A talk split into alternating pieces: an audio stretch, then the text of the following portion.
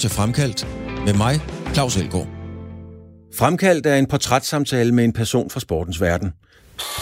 Hvad skete der sådan noget? Fremkaldt går helt tæt på, faktisk helt derind, hvor det kan gøre ondt at tale om et emne. Jeg var jo ikke glad jo. Inderst var jeg ikke glad.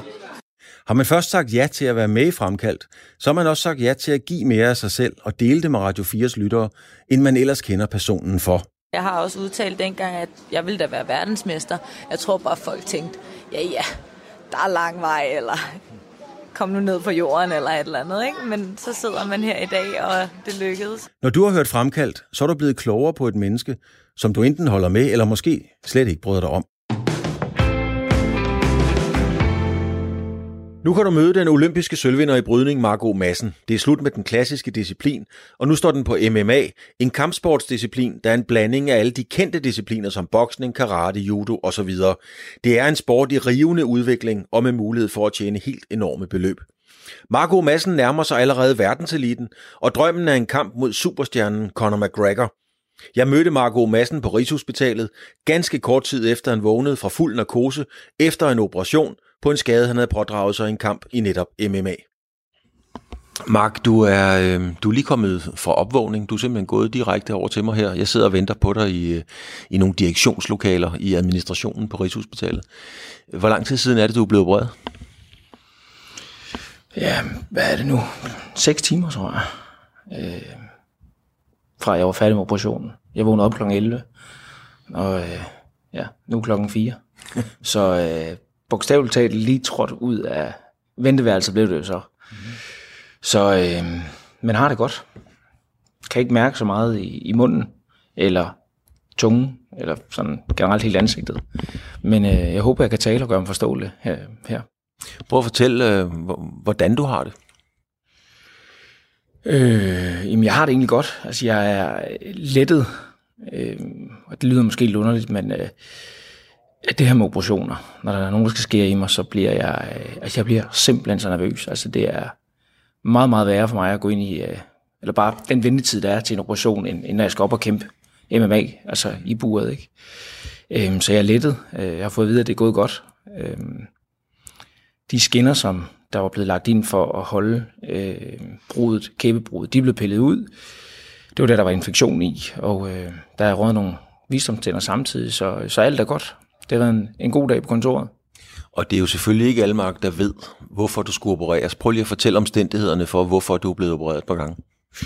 Jamen altså først og fremmest dykker jeg MMA, øh, og øh, her for nogle måneder siden, der havde jeg en kamp i Vegas, hvor jeg brækkede kæben, og øh, fløj så hjem og blev kæbeopereret, øh, fik tre titaniumskinner sat ind, og det gik rigtig godt i en måneds tid, og så begyndte den at hæve op. Øh, simpelthen fordi der var gået infektion i, i de her skinner. Og når der går infektion i nogle skinner, der er sat ind, så, så er de nødt til at blive opereret ud. Det kan penicillin ikke tage. Så øh, jeg er rød ind igen og har fået pillet de her skinner ud. Kæben er vokset sammen, den er stærk. Stærkere end nogensinde, sagde lægen, så det glæder mig lidt over. I hvert fald lige det brud, der, der er gået i stykker. Øh, så øh, ja, nu er vi klar igen. Øh. Men du kæmper videre, altså du, det sker i, i kampens hede, men du kæmper videre. Øhm, det kan være svært for sådan nogen som mig, som kun skyggebokser foran spejlet i badeværelset, øhm, at forstå, hvordan kan man overhovedet kæmpe videre i MMA, hvor der er en, der knaller albuen og ligger og roder rundt, hvis han opdager, at du har brækket kæben, fordi det skal gøre ondt. Hvordan kan du overhovedet blive derinde? Altså, hvordan, hvordan, hvor finder du, skal man sige, mentaliteten, styrken? Hvorfor siger du ikke bare, nej, det, det er for vildt det her, med en brækket kæbe, det vil ingen bebrejde dig? Ja, jeg skal lige skynde mig at sige, at det gjorde han faktisk. Jeg brækkede kæben med tidligere en omgang, og øh, Austin Hubbard, modstander, gjorde altså, hvad han kunne for at sende adskillige knæ tilbage mod min kæbe. Øh, og det kan man jo ikke bebrejde ham. Det er opgaven derinde. Øh, jeg skal jo afsluttes, enten stranguleres, eller man kan faktisk slå øh, eller sparke mig ud derinde. Ikke? Så, så det er jo opgaven. Øh, men jeg vil sige, når jeg er i buret, ringen, eller har været på en brydmadras, så er det jo et ekstremt fokus. Altså jeg står derinde, fordi jeg skal løse en opgave. Og det er en opgave, som jeg har, har brugt oceaner af tid på at forberede mig på. når det så lige præcis kommer til MMA, som jo er et andet væsen end brydning. Altså det foregår jo i en kæmpe, kæmpe arena. Senest i T-Mobile Arena i Las Vegas øh, foran, ja, der kan være 20.000 mennesker, øh, millioner af seere osv. Altså det er et det er jo en stor del sport, men det er også en stor del show. Og, og, og man kan sige, den oplevelse, det er for mig at skulle gå ind til sådan en MMA-kamp, den er, øh, som, som mange andre, tror jeg også, øh, det, altså det, den er ekstrem. Og den måde, jeg ligesom forsøger at takle det på, det er ved at være nærværende, altså finde et, et ekstremt fokus for at, øh, at takle den her situation. Altså et fokus på at være nærværende, være i nuet. Øhm, og delen det, jeg forsøger at være, øh, helt fra jeg vejer ind, øh, følger opgaven hele vejen hen, altså prøve at være i nuet. Men, men, men nuet kan jo ikke nødvendigvis tage smerten væk, fordi at, øh, jeg kunne godt forestille mig, at det gør ret ondt at have en brække. Jeg kan huske, Muhammad Ali bokser mod Ken Norton i 73, der brækker øh, Ali kæben i, i 11. omgang og bokser videre også. Øhm, jeg, jeg, og siden dengang har jeg bare ikke kunne forstå, hvordan kan man være i det? Det må gøre sindssygt ondt. Ja, men nu, det er jo ikke, for at gøre det sådan helt sort og hvidt, det er ikke min opgave at føle smerte inde i, inde i buret. Det er min opgave at forsøge at få noget teknik, som jeg har tilegnet mig, som jeg har trænet på til at virke. Og, og det er der, mit fokus der er. Altså, jeg registrerer ikke alle menneskerne derinde. Jeg registrerer ikke øh, lyd og lys. Øh, jeg prøver så vidt muligt at være i stand til at høre min træner. Jeg prøver at være i stand til at analysere min modstander for at få sat de ting ind, som jeg skal. Så det, det er et ekstremt fokus. Og øh, smerte, det er jo et, et vidt begreb. For i bund og grund, så er det noget, der foregår op imellem ørerne. Men kan, kan du kontrollere smerten? Jeg ved ikke, om jeg kan kontrollere smerten, men jeg kan i hvert fald vælge at se bort fra smerten. Mm-hmm. Jeg kan vælge, om, om jeg lader den være definerende for den opgave, jeg skal løse, eller om jeg vil lade den forstyrre. Og øh, nu har jeg jo været i kampsport det meste af mit liv, og det, det er jo en af de her ting, altså det her med at kunne mestre et fokus, det tror jeg på en af de ting, der gør, at, øh, at vi alle sammen er i stand til at præstere i, i ekstreme situationer. Og der skal vi lige tilbage til, til barndommen, fordi det er jo et eller andet sted der, og det behøver som ikke at være hverken noget traumatisk eller voldsomt, men, men der er jo et eller andet i dig fra barndommen af, der gør, fordi man vågner ikke lige op og bliver en af verdens bedste brydere, og så lige pludselig kommer i UFC. Du har jo kimen i dig til, til det her. Hvornår vidste du som knægt, at du faktisk godt kunne slås? Ja, der må jeg være smart skyldig. Øh, altså jeg startede med at bryde som seksårig mm. i den lokale øh, Nykme F-hal, øh, og har dyrket brydning hele mit liv øh, er den mest vindende bryder i ja, gennem tiderne i dansk, øh, dansk historie. Og valgte jo en alder af 33 år og skift fra brydning over til MMA. Altså, der har jo været mange sådan, øh, skal vi kalde det, skældsættende punkter i min karriere, hvor jeg har erfaret øh, noget, eller har truffet en beslutning. Altså, da jeg var færdig med folkeskolen, der valgte jeg at tage et år til Østtyskland. Mm. Altså en, en beslutning, som har været definerende for min, min sportslige karriere. Men om det gik op for mig på et eller andet tidspunkt, jeg var god øh, til at slås, det, det tror jeg ikke øh, sådan lige... Du var ikke den dreng i skolegården, der, der slås? Om det skal jeg nok øh, skynde mig at sige. Det, det kan jeg ikke sige mig helt fri for. Okay. Øh, og, øh, og, og, og nok heller ikke senere i livet. Altså, jeg har jo også været teenager og ung, og øh, det er ikke altid, jeg har været lige god til at, at vende en anden kind til. Øh, det er jeg så blevet med årene, specielt efter jeg gifter med min hustru, så ligger der jo nogle rammer der, man skal, man skal agere indenfor.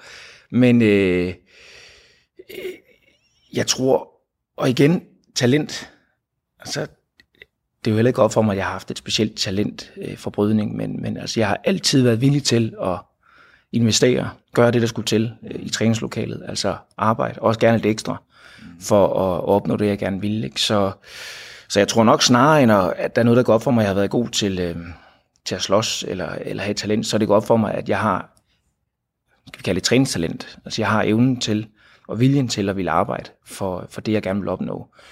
Og det tror jeg i, øh, i sportens verden, og, og muligvis, nu har jeg jo ikke været i andet end sport. Altså jeg er olympianer. Jeg har jo jeg har jo dyrket brydning, siden jeg var seks år. Det er det, jeg kender som sådan en rigtig øh, spartaner, så er, det jo, øh, så er det jo den her livsstil, jeg kender, og det er en livsstil for mig. Men jeg forestiller mig, at, øh, at det gør sig gældende i mange aspekter af livet. Ikke? Men, men netop i skolen, Mark, jeg ved, at du var du gik i specialklasse de første år. Og jeg ved også, at du var ikke skide god til at læse. Det blev du, da du startede i 3. klasse, der kunne de andre læse noget. Du var ikke, og det måske interesserede dig slet ikke, men du kunne ikke rigtigt. Så tænkte jeg bare, hmm, så kan det godt være, at det var i skolegården, at du ligesom var nødt til at sætte dig i respekt ved at komme op og slås med nogle af de, af de rødhårede drenge.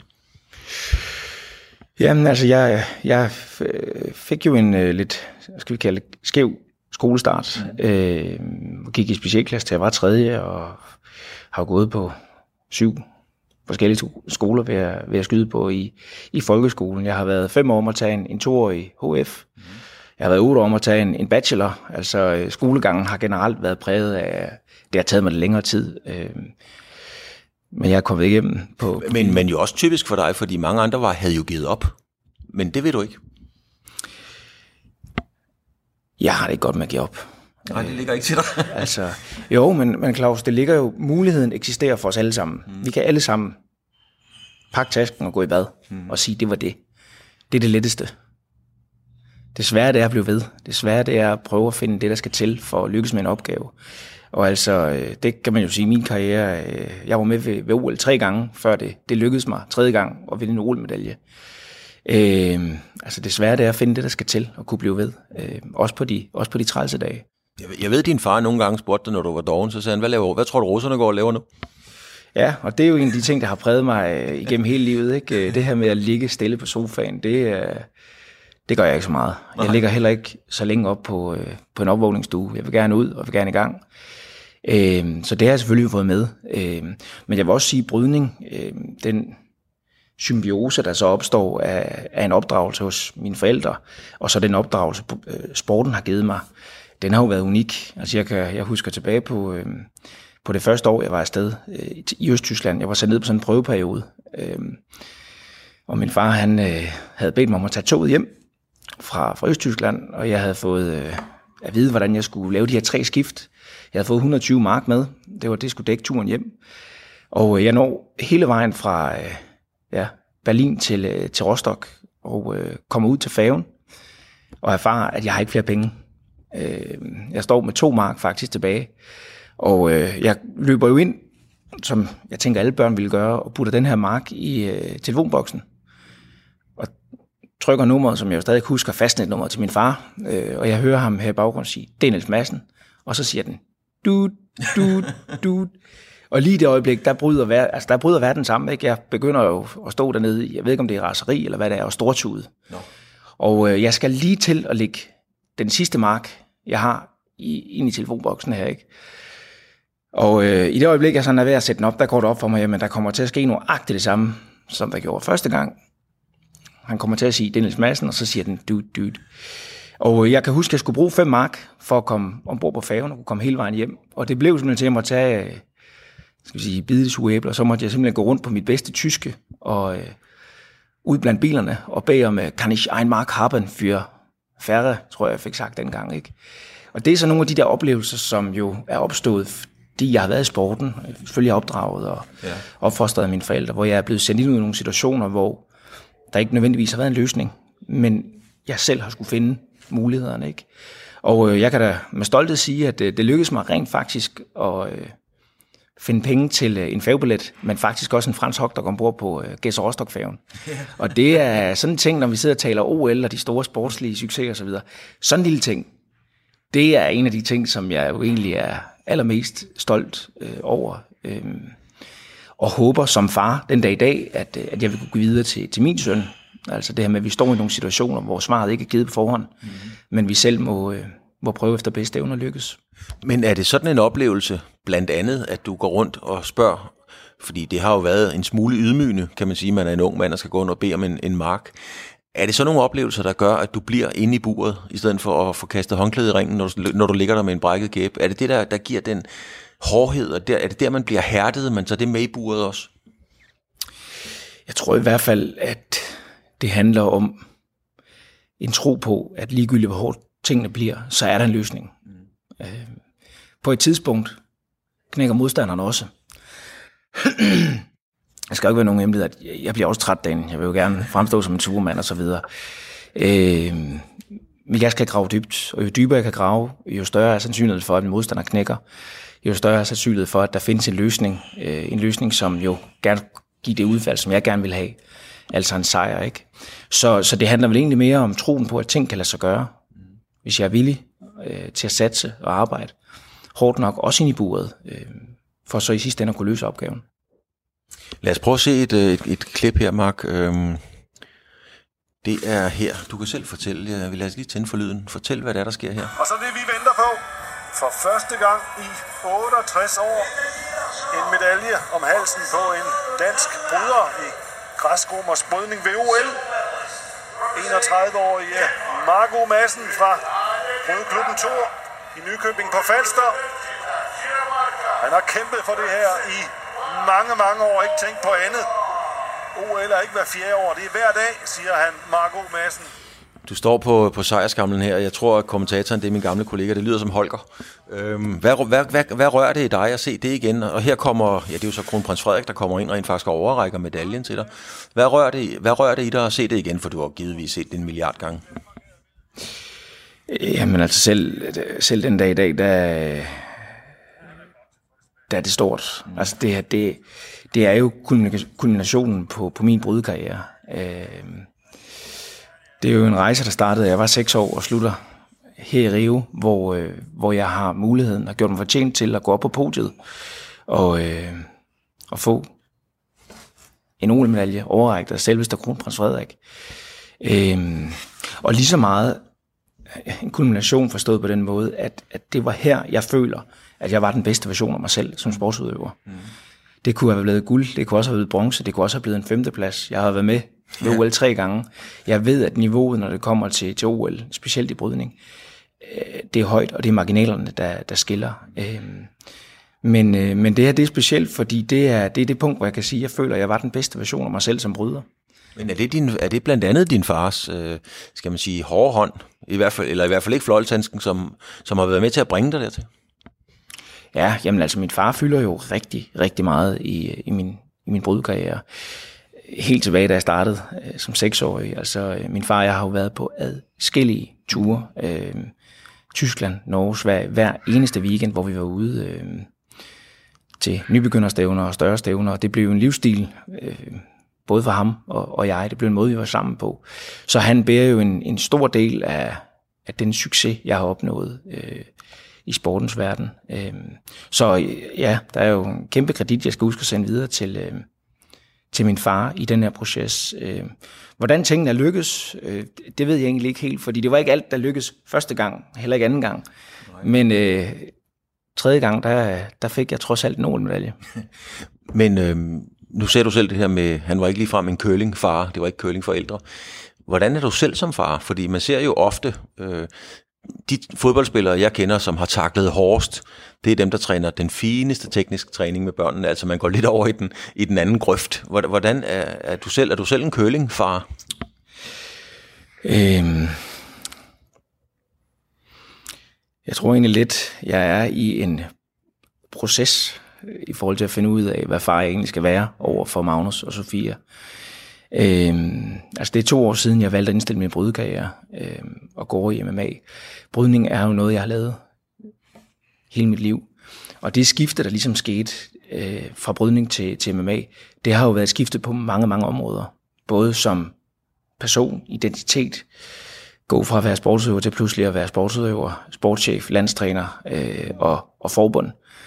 Øh, så de her sidste to år, de har været spændende på alle planer, og jeg er nok sådan lidt i forhold til Magnus, der er en proces øh, i forhold til at finde ud af, jamen, hvad, hvad skal jeg egentlig være? Hvordan skal jeg egentlig være over for Magnus? Øh, Udover at være støttende og kærlig. Men, men skal Magnus, øh, skal han være bryder?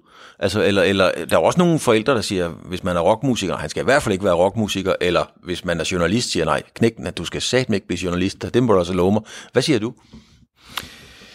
Jeg siger, at Magnus skal være det, han har lyst til.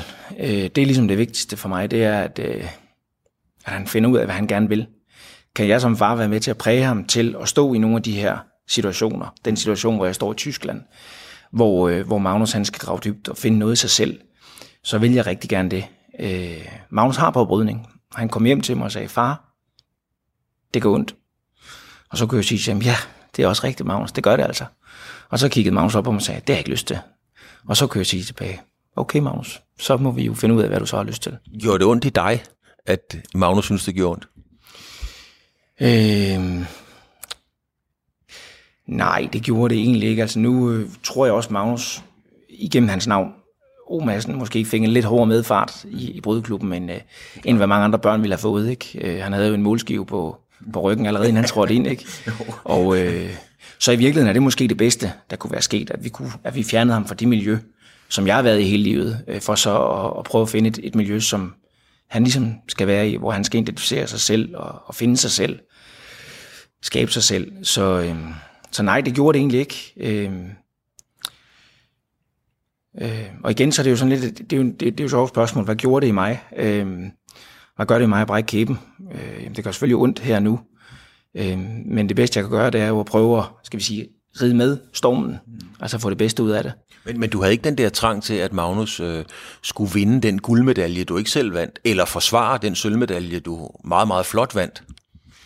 Og her bliver det jo egentlig virkelig spændende, fordi den følelse, jeg sidder med i dag, når jeg tænker tilbage på, på brydning, øh, det er jo en succes. Ja, det må man sige. Altså, jeg blev den bedste version af mig selv som bryder. Øh, jeg har også en lang række, øh, altså, den mest vindende dansker, jeg er blevet fem medaljer ved VM og tre OL-deltagelser osv. Så, så, så det er ikke sådan, så, at da jeg stoppede brydning, der havde jeg et behov for at sige, at jeg skulle vinde en, en, en OL-medalje. Det havde jeg nok gjort, hvis jeg havde stoppet i 2008, hvor jeg bedrev sport på en anden måde, end hvad jeg gør i dag. Men jeg sidder med en følelse af, at jeg lykkes i brydning. Netop fordi, at jeg kan sige med ro i sindet, jeg kan se tilbage og sige, at jeg har gjort alt, hvad jeg kunne. Og jeg føler rent faktisk, at jeg var den bedste version som mig selv, af mig selv som bryder. Øhm, så der ligger ikke noget sådan latent ønske om, at Magnus skal gå i mine fodspor i forhold til brydning og opnå noget, som jeg ikke har opnået. For jeg føler, at jeg opnåede det, jeg skulle, det jeg kunne, øh, det jeg havde potentiale til. Så, øh, så på den måde, så står vi jo i en spændende situation, fordi... Øh, så, så, så Mark, du ryger ikke med på den der floskel, jeg har aldrig helt forstået. Det er jo også spillet der med, man, man, øh, man vinder ikke sølv, man taber guld. Altså, du vandt din sølvmedalje, kan jeg næsten høre. Jeg vandt i hvert fald følelsen af at, øh, at være den bedste version af mig selv. Mm. Øh, hvornår er vi tilfredse? Det er jo i virkeligheden et rigtig godt spørgsmål, ikke? Er det, når vi vinder guld? Jeg kan jo se tilbage på, på en svensker som Michael Jumberg, der blev europamester, verdensmester og olympisk mester. Og ganske kort tid efter han indstillede karrieren, der, der blev han selvmord. Øhm, og så er vi jo igen, jamen, hvornår er vi egentlig glade, hvornår er vi lykke, hvornår er vi, hvornår er vi tilfredse? Øhm, var det blevet til guld, havde jeg også været glad. Mm. Øh, men, men det, jeg kan glæde mig over, det er, at jeg, jeg sidder med en følelse af at have været den bedste version af mig selv som, som brødre, øh, under de forudsætninger, jeg havde. Var jeg nu født i, i Rusland, så kan det godt være, at det havde set anderledes ud. Det havde det højst sandsynligt. Nu har jeg jo set den her dokumentar, Icarus. Øh, ja, fantastisk. Det kan vi kun anbefale folk at se. Fantastisk. Ja, og, en, og, en, øh, altså, og der kan jeg bare sige, at jeg født i Rusland, havde det nok set helt anderledes ud. Ja. Fordi det er jo en anden kultur, end vi nogensinde kommer i nærheden af hjemme. Øh, men, men jeg er stolt over min karriere, og jeg er meget tilfreds med, med det, der kom ud af den. Øh, så øh, Lad os prøve, vi vender tilbage til, til os, øh, fordi du har en lang karriere foran dig forhåbentlig i MMA, men lad os lige vende tilbage til, øh, til noget af det, du ikke blev, fordi at, at øh, nu sagde jeg godt nok, at, øh, og, og sådan var det jo også, at du, gik, du fik noget specialhjælp i første og tredje klasse, du var ikke så dygtig til at læse i tredje, men så lige pludselig så kunne man få karakterer, og så var der et eller andet i Marco, der sagde, så er det sgu meget sjovere, fordi så er der noget at slås om. Øh, om alle, der har hørt de her første 17-18 minutter, Øh, kan jo også høre, at du er velformuleret, du reflekterer, du perspektiverer. Hvorfor blev du ikke læge eller jurist eller et eller andet andet, hvor nogen, der læste mange bøger i mange år? Fordi det er jeg da stensikker på, det kunne du også være blevet. Ja, og det er jo et, øh, det er et godt spørgsmål. Min, øh, min farfar var jo uddannet øh, journalist mm. og sportsredaktør på... Det er, og det er nu ikke nødvendigvis de klogeste. jeg, vil altså, jeg var jo sportsredaktør på, på havde Sten, hedder det, Folkebladet deroppe. Øh, det, det kunne være blevet til mange ting. Ja. Øh, jeg havde ualmindeligt svært ved at koncentrere mig øh, i skolen i det første år. Det er rigtigt. Øh, jeg opdagede så i 3. klasse, at der sad en, en modpart, en, en Astrid, en ualmindelig stærkt begavet pige, som var god til alt. Mm-hmm og det blev sådan lidt min mission at skulle være bedre end hende i folkeskolen. Og ganske, ganske hurtigt, så fik jeg jo på trods af de her udfordringer med opmærksomheden og, og sidde stille, og, og nogle af de ting, som mange børn og unge jo den dag i dag også kender til, mm. så blev det sådan lidt en mission om, at... Øh, ja, og så, så Astrid, Astrid blev din, dit pejlemærke simpelthen? Astrid, hun blev, øh, hun blev mit benchmark, ja, ja. I, øh, i folkeskolen. Har du nogensinde sagt det til hende? Nej, Astrid Øde blev journalist den dag i dag, så det kunne da være sjovt at, at tage. Vi skal sgu da have fat i Astrid, fordi ja. det er da helt fantastisk historie. Fortæl noget mere om Astrid. Jamen, jeg, det jeg kan sige om, om Astrid, det var, hun var jo alt det, jeg ikke var. Men jeg fik aktiveret mit, skal vi kalde det, uh, konkurrencegen. Og øh, selvom det var svært at læse, koncentrere sig om at læse de her bøger og så videre, så fik jeg hævet mig igennem og kom jo faktisk ud med i folkeskolesammenhæng og i forhold til mit udgangspunkt et, et helt fantastisk gennemsnit, og et gennemsnit, som jeg kunne bruge til også at, at kunne komme videre. Ikke? Er det fordi, Mark, der skal være noget på spil, altså en karakter for dig, før du måske bliver interesseret? Jeg vil i hvert fald sige, at det hjælper gevaldigt, øh, at der er et mål, at der er noget, jeg kan arbejde frem imod. Øh, at jeg er i et flow, altså i bevægelse, udvikling, skal vi ikke kalde det, at, at, at jeg føler, at jeg udvikler mig.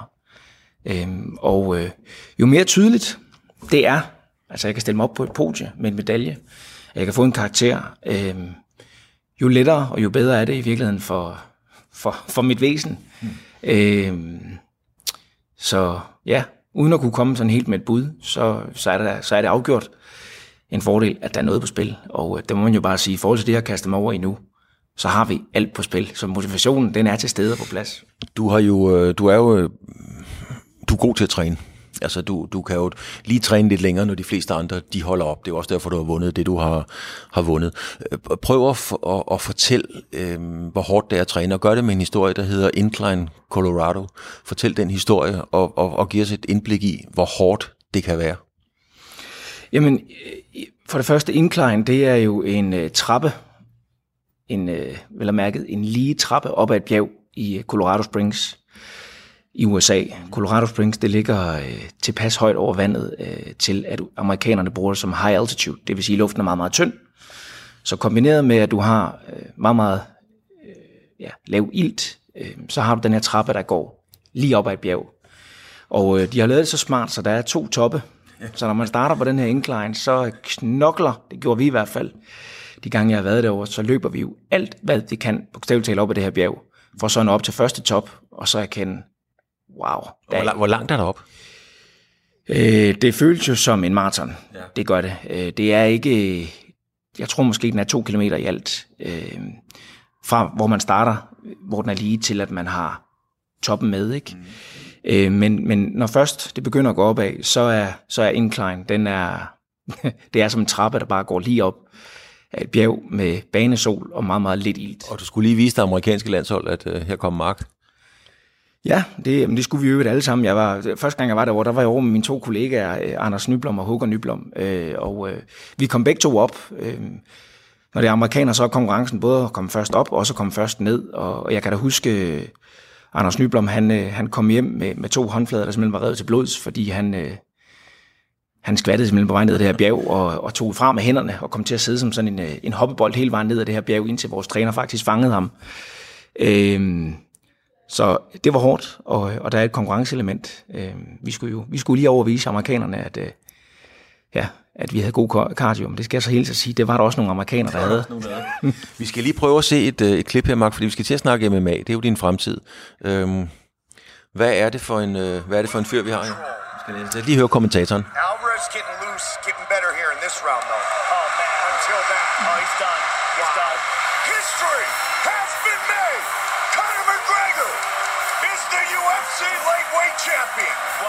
Hører jo navnet uh, Conor McGregor, og han er, har jo betydet, tror jeg, det samme for MMA, som Muhammad Ali har betydet for boksning, Arnold Schwarzenegger for, uh, for bodybuilding osv. Mm. Øhm, fortæl MMA, hvad er MMA for noget? Jamen, altså, det, er jo, det var jo Conor McGregor mod Eddie Alvarez, og det var, det var en kamp, hvor han bliver double champ. Mm. Uh, MMA, det er jo en sammenblanding af alt kendt kampsport øh, mixed martial art, øh, altså en, øh, en kampsport, hvor, øh, hvor udøverne har mulighed for at gå op, de kan bruge brydning, de kan bruge boksning, de kan bruge judo, de kan faktisk bruge al den kampsport, som de kender. Øh, og som Matt Lindland, som nu er head coach fra, for det amerikanske brydlandshold, tidligere UFC-kæmper, sagde til mig, øh, jeg sætter rammerne op, øh, og så er det kæmperen, der er kunstneren, når han går derop. Det er ham, der maler sit billede derop med den kampsport, han nu engang er tilgængelig. Mm. Jeg har selvfølgelig noget brydning, så øh, en af mine pensler i forhold til det billede, der skal males, det er selvfølgelig brydning. Ja, det er klart. Øhm, men, øh, men det er en kampsport, som, som rummer øh, alt kendt kampsport. Og øh, overordnet så er det jo øh, ja, verdens hurtigste voksne, har været verdens hurtigste voksne sport, mm-hmm. og er jo blevet en gigantisk forretning. UFC, som er det forbund, jeg har gjort mig fortjent til at være i, og hvor også Conor McGregor han kæmper. Det er verdens største MMA-forbund, og det er... Ja, måske skal vi lige sige, Mark, at for dem, der ikke måske kender så meget til MMA, og, altså UFC, det er jo sådan ligesom at være med i Champions League. Det er det bedste af det bedste. Det kan vi vel godt tillade sig at sige. Ja, jamen det er der slet ikke nogen tvivl om. Øh, Det, det er verdens største MMA-forbund, og det er, det er mestrenes liga. Øhm, Og det er også her, de bedste er, men så sandelig også, hvor, hvor de største penge, de er, de til stede. Men er det ikke bare, vil nogen sige, øh, sådan et mere eller mindre organiseret gades, gadeslagsmål? Det er jo nemmere at sige, hvad man ikke må, end hvad man må derinde. Der er selvfølgelig regler, men er det ikke meget street fight? Jeg vil jo sige, MMA det er jo en yderst polariserende sport. Mm. Den ene halvdel finder den jo dybt, dybt fascinerende. Den anden, anden halvdel, de finder det jo direkte fra, øh, fra stødet, ikke? Øh, eller fra stødende. Så, så selvfølgelig vil den del, der siger, at det her det er frastødende, de vil jo selvfølgelig holde på, det er et, øh, det er et slagsmål, organiseret slagsmål. Men jeg vil sige, det er jo en sport, der rummer al kendt kampsport. Al den teknik, der ligger i alle de her facetter af brydning, boksning, judo og så videre. Det er jo nogle ting, som kan inkorporeres. Så det er en enorm teknisk sport. Mm. Udover at du selvfølgelig også skal være fysisk øh, klar og så videre. Så, øhm, så for mig, der, øh, der er det her en sport. Det er, det er en sport, som virkelig skal tage seriøst. Og noget af fascinationen er lidt ligesom når man ser motorløb, øh, så er der nogen, der kan holde med en Toyota foran en Mercedes og en Audi osv. Altså her der får man jo også afgjort, kan man sige, er judo bedre end jiu-jitsu, øh, er kung fu bedre end kickboxing, altså men jeg tænker mange gange, mm, det er nok ikke så meget stilarten, men mere manden, det kommer ind på. Ja, altså det var sådan, det startede, ikke? at man ville finde ud af, hvem- hvem er bedst, er det bryderne eller er det bokseren. Mm. Øh, sådan startede det, og nu har det jo så udviklet sig til egentlig at blive en selvstændig sport, hvor, øh, hvor rigtig mange kæmper, de, øh, de dyrker det jo fra, de starter. Øh, og så har UFC været rigtig god til at skabe profiler. Altså, øh, skal vi kalde det superhelte, som, øh, Ja, det kan man som irerne jo kan sidde og, og relatere til, når, når en Conor McGregor op. Vi har en Khabib, no, øh, Khabib Nurmagomedov, som er, er den russiske champ i min vægtklasse lightweight, som i øvrigt slog Conor McGregor. Øh, det er jo en kæmper, som er, jeg har med udråbt på Forbes til at være den mest succesrige øh, russiske atlet under, hvad bliver det, 40. Mm. Øh, en mand med, jeg tror han har 17 millioner følgere på Instagram. Øh, altså et, skal vi kalde det, et, et brand inden for den her sport, som er, er kæmpe, kæmpe stort. Ikke? Og det er jo selvfølgelig, når, når de to giganter, de, de øh, løber sammen, så sidder der jo øh, en masse, masse seere og holder, holder med hver deres superheld. Ikke? Så øh, ja, det er en sport, der er vokset, og det er en sport, der har udviklet sig og, øh, og er blevet gigantisk. Nu kan man se uh, her, du er i, kamp mod uh, Hubbard. Uh, hvordan har man det derinde? Altså, der bliver slået, der bliver sparket, uh, der, bliver, der er kampe på gulvet og det hele. Altså, hvordan er smerten derinde? Hvad tænker man, når man er der? Øh, jamen igen fokus. Altså mit fokus det er på det, jeg har trænet op til den her kamp. Øh, specifikt i den her kamp, der var det at prøve at være så øh, composed som muligt, altså så afslappet. Mm. Øh, prøve at holde så meget som muligt af min energi i tanken. Vi vidste, at Austin Hubbard havde en fantastisk cardio. Det er det, han har vundet sin kamp på. Han er jo en verdensmester i et af de andre store forbund, der hedder LFA i, øh, i USA. Altså en føder til UFC. Øhm, så fokus det er på det, jeg skal lykkes med. Øhm, og, øh, og, og det er egentlig det, der foregår. Øh, jeg, skal jo, jeg skal jo analysere, i løbet af splitsekunder skal jeg analysere en modstander. Mm. Dykker han ind? Øh, Er vi i brydning? Er vi i boksning? Er vi i kickboxing? Altså der kan komme low kicks, der kan komme high kicks. I øvrigt var det jo en af de ting, som Austin Hubbard gjorde inden for de første 10 sekunder. Det var at losse mig for fuld skrue over mit skinben. Og som bryder er det altså ikke noget, jeg er, jeg er vant til. Og det, øh, det er først, når du står derinde, ja. når du står over for en, en modstander, som gør det, han havde planlagt at gøre, for 110 procent, fordi det oplever man jo ikke i, i sparring.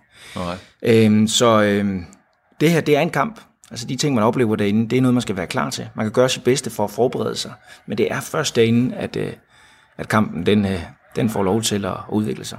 Kan man lære det, Mark? Fordi at, hvis man sammenligner det med, at øh, der er jo rigtig mange bokser igennem tiden, som har trænet som sindssyge. Kalula er et klassisk eksempel, det er mange år siden.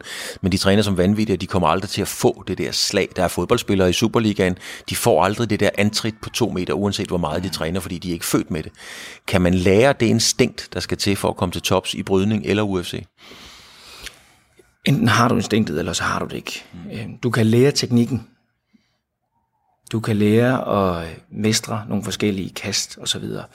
Men, men der, hvor, øh, der hvor tingene adskiller sig, det er, om du har talentet i træningslokalet, eller formår at, at bringe det her instinkt med ind i kampen. Og altså, jeg har, jeg skal være den første til at sige, jeg har jo trænet med rigtig mange i, i træningssituationer, hvor jeg har fået en decideret røvfuld. Mm.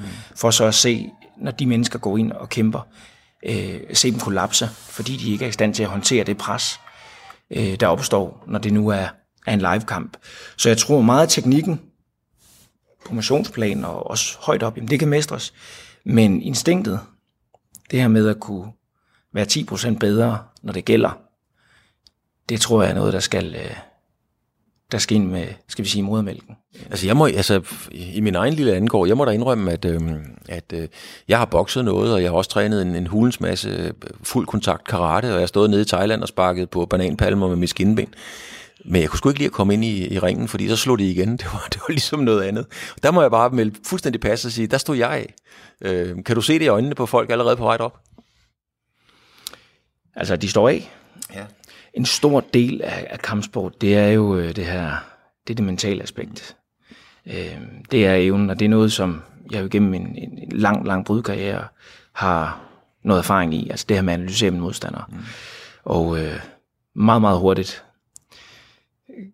kan jeg spå, om det er en, en kæmper, der kommer for at, at vinde, eller om det er en kæmper, der kommer for at, skal vi sige, tabe med stil. Ja. Øh, så øh, ja, altså, der er noget, der er noget øh, skal vi sige, mental warfare. Øh, og der er der også nogle tricks, det behøver vi ikke komme så meget ned i, der er der også nogle tricks, som man kan bruge rent psykologisk, på simpelthen at knække de her spirende poder, øh, som jo kommer op med alle bedste, de bedste intentioner, øh, men undervejs bliver enten allerede i optakten, øh, bliver knækket, eller, eller, eller bliver det under kampen. Er, det den samme øh, psykologi, som man også skal bruge i brydning?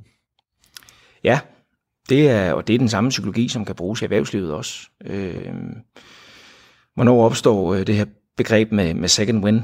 Øh, jamen det gør det som regel, når man begynder at fornemme, at modstanderen er træt eller er ved at give op. Mm. Så meget af det, det er jo, skal vi kalde et pokerspil, facade. Øh, evnen til at opretholde øh, en facade. Vis styrke, når du er træt.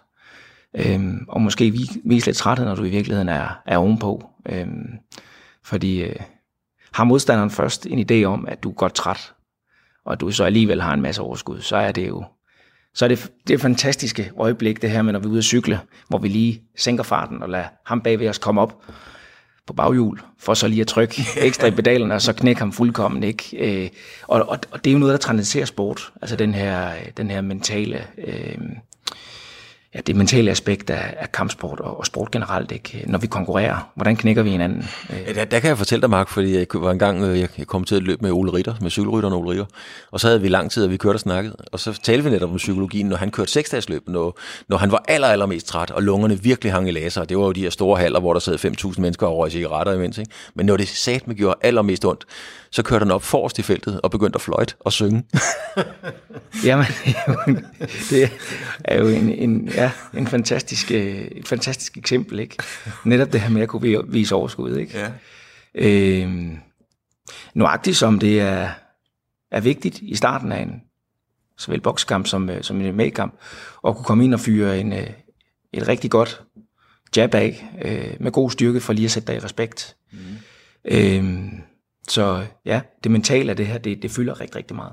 Hvis vi går sådan lidt mere ind i, øh, i, i MMA'en, som du er blevet en voksen dreng, kan man sige, så du har jo ikke, du har jo ikke 5-6 år til at bygge dig op. Jeg ved godt, der er, en, der er folk på 43-44, som stadigvæk har været verdensmester, men det er undtagelsen. Så du har forholdsvis travlt. Øhm, har du ikke den fordel, at der, jo, der må være mange af verdensstjernerne, der vil gerne vil træne med dig? Fordi at træne med dig på gulvet, det kan de jo fandme ikke finde bedre nogen steder. Jo, jeg vil sige, øh, den oplevelse, jeg har haft af at tage til USA og træne, der har jeg været, der har været fire måneder siden, jeg signede med UFC tilbage i august sidste år. Øh, mine meritter inden for brydning har simpelthen åbnet nogle døre, mm. nogle ganske, ganske unikke døre. Øh, og jeg er jo også stolt over at kunne sige, at, at jeg ikke Altså jeg kan bidrage med rigtig, rigtig meget i forhold til en græskomersk brydning. Mm. De har mange dygtige fristilsbrydere, altså brydning, hvor man må tage fat i benene hvor min stil, den er, den er primært overkrop, og, øh, og der er ikke mange, øh, faktisk for at sige, der er ingen andre med, med mit niveau i græsromersbrydning i UFC, og det er noget, der gør, at der er rigtig mange af de her specialister inden for andre kampsportsgren, som gerne vil træne.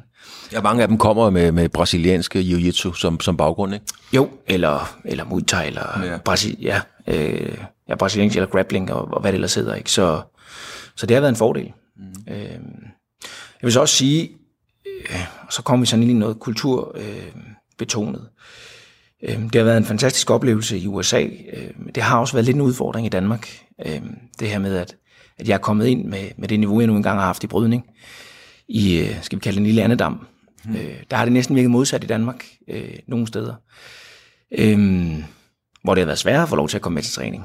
Øh, Ja. men øh, der er lidt højere til loftet i USA, og det, øh, Jamen højere til loftet, Mark, hvordan er det? Fordi øh, brydning er jo ikke nogen stor sport i Danmark. Øh, mange, de fleste kender dig, øh, fordi du har lavet det, du har lavet, men, men skal vi sige, nummer 2, 3 og 4 på ranglisten hjemme kan jo stå nede i Føtex med en megafon og råbe op, og der er ikke nogen, der lægger mærke til vedkommende alligevel. Øhm, hvordan har det været for dig at få så meget opmærksomhed, selv i Las Vegas, hvor du tager over, fordi det er jo der, man træner meget og så videre, fra at være meget anonym bryder øh, til lige pludselig og, og, og blive meget, skal vi sige, øh, fetteret. Ja, og den er lidt tve, øh, tvækket, vil jeg sige, fordi øh, på den ene side, der, der er det jo det, vi arbejdede på. Altså min hustru sagde jo sit arbejde op, da vi gik ind i det her. Jeg sagde mit arbejde op. Vi var klar over, at det var en stor del sport og en stor del show. Øhm, vi har jo arbejdet på at skabe opmærksomhed. Vi har arbejdet på at, at blive omtalt på de her forskellige MMA-podcasts osv. Så, så på den ene side, der er det rigtig rart. På den anden side, der har det også været direkte skræmmende ja. øh, at komme til Las Vegas og, og opleve al den her omtale pludselig øh, være en realitet. Øh, specielt når jeg går rundt og øh, træner med nogle af de her ualmindelige dygtige kæmpere øh, derovre. Skræmmende på den måde, at jeg nok godt rent sådan øh, fagligt, skal vi kalde det øh, faglig stolthed, godt lige vil have et halvt år til at, at træne lidt mere, blive lidt bedre, før vi egentlig kommer op på den her klinge, hvor, hvor jeg får al den her opmærksomhed. For det er klart, jo mere opmærksomhed jeg får, jo større bliver den målskive, jeg har på ryggen. Ja, øhm, så, øh, så den har været tvækket. På den ene side har det været fantastisk, har det været noget, som vi har arbejdet på. På den anden side, der har det også næsten været sådan lidt, lad os lige trække håndbremsen, lad os lige... Ja. Men kan du lide det? Altså, øh, Mark O., den diskrete mand, kan du, kan du lide den, det, det rampelys? Trives du i det? må være ærlig sige, jeg har det lidt svært ved det. Jeg er lidt udfordret. Mm. Øhm, og det er også noget, jeg skal arbejde med. Jeg er jo klar over, hvis jeg skal op og møde, øh, og det skal ikke være nogen hemmelighed, målet er en kamp mod Conor McGregor. Mm. Og mule ham, det vil være, det vil være den kamp, der ja. gør, at, at hele min sportskarriere, Og så skal du heller ikke tænke på andet resten af livet, økonomisk i hvert fald. der er den øh, ligesom, der bliver sat det i banken, der skal ved sådan en kamp. Øhm, men øh, ja, nu tager jeg lige tråden. Ja, men om du kan lide det, altså. Og, og især i USA, Mark, altså, der skal man jo profilere, fordi man er jo sin egen forretning på en helt anden måde, end man er i, i Danmark og i Europa. Ja. Altså, det er noget, jeg skal arbejde med. Øh, hvis jeg havde den her snak, som vi to har nu i USA, så var der nok en over, overhængende risiko for, at øh, Dana White han bare trykket stop med det samme. er det rigtigt? Fordi det simpelthen er for kedeligt. Øh, fordi jeg jo bare er dansker. Altså, jeg er jo, og det er jo igen, Claus, jeg er jo født og opvokset på, på Falster. Ja. Mine ben, de er, jeg bor stadig dernede, de er solidt plantet. Jeg har jo mine kammerater, som jeg har haft hele mit liv. Øh, altså det, på den måde er det jo ikke så eksotisk. Nej. Øh, specielt ikke, når man tænker på en, en Conor McGregor, der står og råber og skriger og tager sig fuldstændig tosset. Øhm, så, så vi er nok ude i, at altså jeg har det svært ved det, men det er noget, jeg skal lære at mestre. Nøjagtigt som jeg skal lære at mestre den teknik, som jeg skal ind og udføre. Så er jeg nødt til på en eller anden måde også at, at skabe et brand i USA. Øhm, lige nu der har The Olympian, som jeg jo hedder inden for MMA, øh, har vist sig at være et rigtig, rigtig godt brand. Der har været en, altså alt, hvad der er olympisk i USA, det er jo, ja, det er jo magisk. Det er magisk. Øh, så, så på den måde har det været godt, men, øh, men der er et stykke vej op endnu til at, at, at være komfortabel i det. Jeg skal tage et billede af dig, Mark, og det gør jeg her, fordi det er jo en del af det, og det gør vi der. Og så skal du, øh, så skal du lige prøve at kigge på det her. Og så skal du fortælle mig, hvad er det for en, øh, hvad er det for en mand, vi har, hvad er det for en mand, vi har siddende her? Øh, det er en mand, der er taknemmelig. Ja. Det må du lige uddybe. Jamen, en, tak, øh, en, en, øh, jeg kan jo nærmest se en hjertet på ham, på det billede her. Øh, taknemmelighed over, at tingene er gået, som de er gået. For to år siden valgte jeg indstille brud, kan jeg kaste mig ud i det her projekt. Øhm, Men hvorfor taknemmelig? For du har jo ikke fået noget foræret. Tværtimod, du har selv kæmpet dig til hele, hele beduljen. Ja, øh, og som man jo siger inden for, for golf, ikke, øh, i forhold til en hole one, jo mere man træner, jo heldig bliver man. Øh, Det er jo rigtigt. men, men sport, sport handler selvfølgelig om arbejde, men det handler også om øh, at være på det rigtige tidspunkt, øh, på det rigtige sted, mm. og have en smule held. Og, og det er en taknemmelig mand på det billede, forstået på den måde, at øh, vi har fået en helt igennem fantastisk opbakning og støtte fra dels fra hjemme fra Lolland Falster, mm. men også fra, også fra Danmark generelt. Øh, også, vil jeg sige, størstedelen af det danske MMA-miljø, og specielt USA. Altså dybt, dybt taknemmelig over, øh, at alle de gode ting, der er sket de sidste to år, de, øh, de er valgt at, at falde ned i min turban. Det, øh, Hvis du prøver at, at beskrive dig sådan rent fysisk, øh, du har et kæmpe plaster på, det kan jeg godt, det tør jeg godt sige, hen over øh, underkæben. Øh, men, men sådan rent fysisk, hvad, prøv at fortælle seerne, lytterne hedder det, hvordan du ser ud. Jamen, jeg ligner vel egentlig en kommende UFC-champ, som jeg sidder der og gør, ikke det? Eller, eller hvad, Claus? ja. Øh, jamen, jeg ligner mig selv, og det er jo øh, det, er jo det billede, jeg står op til hver morgen, der kigger mig i spejlet. Altså, øh, lidt firkantet i det. Øh, en øh, kæbe, der er lidt skæv med et kæmpe plaster. En næse, der er blevet lidt mere medtaget øh, de sidste to år, end hvad den var øh, i brydning. Øh, men øh, kan jeg se nogle øjne, der, der Meget rolig. glæder taknemmelige, og øh, Og så har du ikke, du har ikke de der blomkålsører, som mange forbinder med brydning. Hvorfor har du ikke det? Det vil, det, vil jeg, det vil jeg gerne fortælle, Claus. Øh, Og det er ganske simpelt. Der er aldrig nogen, der har fået lov til at klemme hårdt nok på mine ører, til at øh, der kunne komme blomkålsører. Okay. Så der har jeg holdt mig, øh, der har jeg holdt mig fri. Så det er simpelthen, det er simpelthen strategi. Det var strategi, og det var at holde sig ud af de der, de der situationer, hvor, hvor ørerne blev, blev klemt. Jeg har en lille smule op i, i toppen, og det er jo egentlig ironisk, fordi det var et kram af en finsk tungvægter, Ahukas, som jeg mødte op i Seinäjoki i Finland. Øh, og han var så glad for at se mig, han kom ind og gav mig et gevaldigt kram. Og øh, øret blev simpelthen, øh, det blev lagt ned oven på den, og så klemte han til. Og whoopty, så fik jeg øh, det eneste blomkålsø, jeg havde fået på det tidspunkt. På trods af, at jeg havde valgt at holde mig ude af, og så har jeg så ikke krammet med Ahukas siden, vil jeg så sige, fordi øh, ørerne skal jo gerne være normale. Der er en ting, øh, Mark, vi ikke har snakket om, og det kommer vi heller ikke til, fordi det øh, har jeg sådan redaktionelt besluttet. Du har haft en kamp mod øh, Patrick Nielsen, bokseren, og det har der været rigtig meget skravaller og sådan noget omkring, og du har helt sikkert hørt meget for det. Jeg har simpelthen valgt at tænke, hmm, det var da det mest naturlige i verden, at to fightere i hver sit sted, de tjente de nemmeste penge i hele verden. End of story. Øhm, øhm, men alligevel en kort kommentar til den kamp, Mark. Øh, har, har, har du fortrudt den, eller, eller hvordan har du det med den? Øh, bare ganske kort. Altså jeg står ved alle de beslutninger, vi træffer. Det var en udskilt kamp. Det var også en kamp, som dele af det danske MMA-miljø ville boykotte. Nu står vi her på den anden side. MMA, øh, Ekstrabladet, øh, ringede ud til mig og sagde, det var en af de mest læste artikler overhovedet på Ekstrabladet. Mm. MMA har været fremme. Det, har, øh, det er gået hen og blevet lidt mere, ikke mainstream, men det er blevet mere eksponeret, end hvad det har været tidligere. Øh, den økonomi, jeg bruger i øjeblikket på at satse, den kommer fra den kamp. Så øh, den plan, der blev lagt, den blev eksekveret, og øh, jeg står ved kampen. Og øh, jeg er stolt og taknemmelig over, at øh, vi formåede at skabe sådan en kamp. Det var min hustru, der lavede det stævne, det skal man ikke glemme. Mm.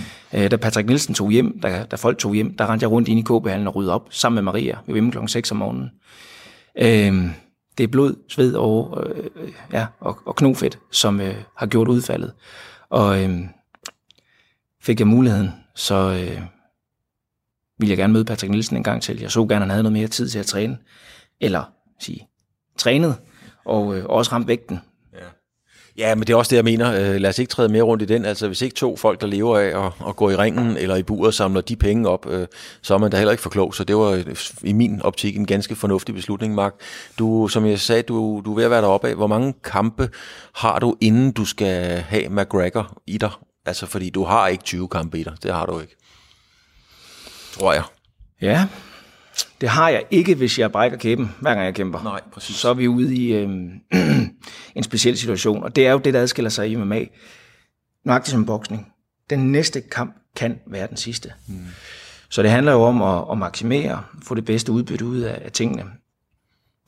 Et slag på tasken, så, øh, så står vi vel inden for en fem kampe med en potentiel mulighed for egentlig at stå i en af de her UFC megakampe. Om det så er en titelkamp, eller om det er mod en af de helt, helt store øh, kæmpere. Altså på nuværende tidspunkt vil jeg sige, øh, det går over al forventning, og øh, der bliver allerede talt om, at jeg har mulighed for at møde en top 15 kæmper, hvilket jo er ganske, ganske uhørt. Ja, må sige.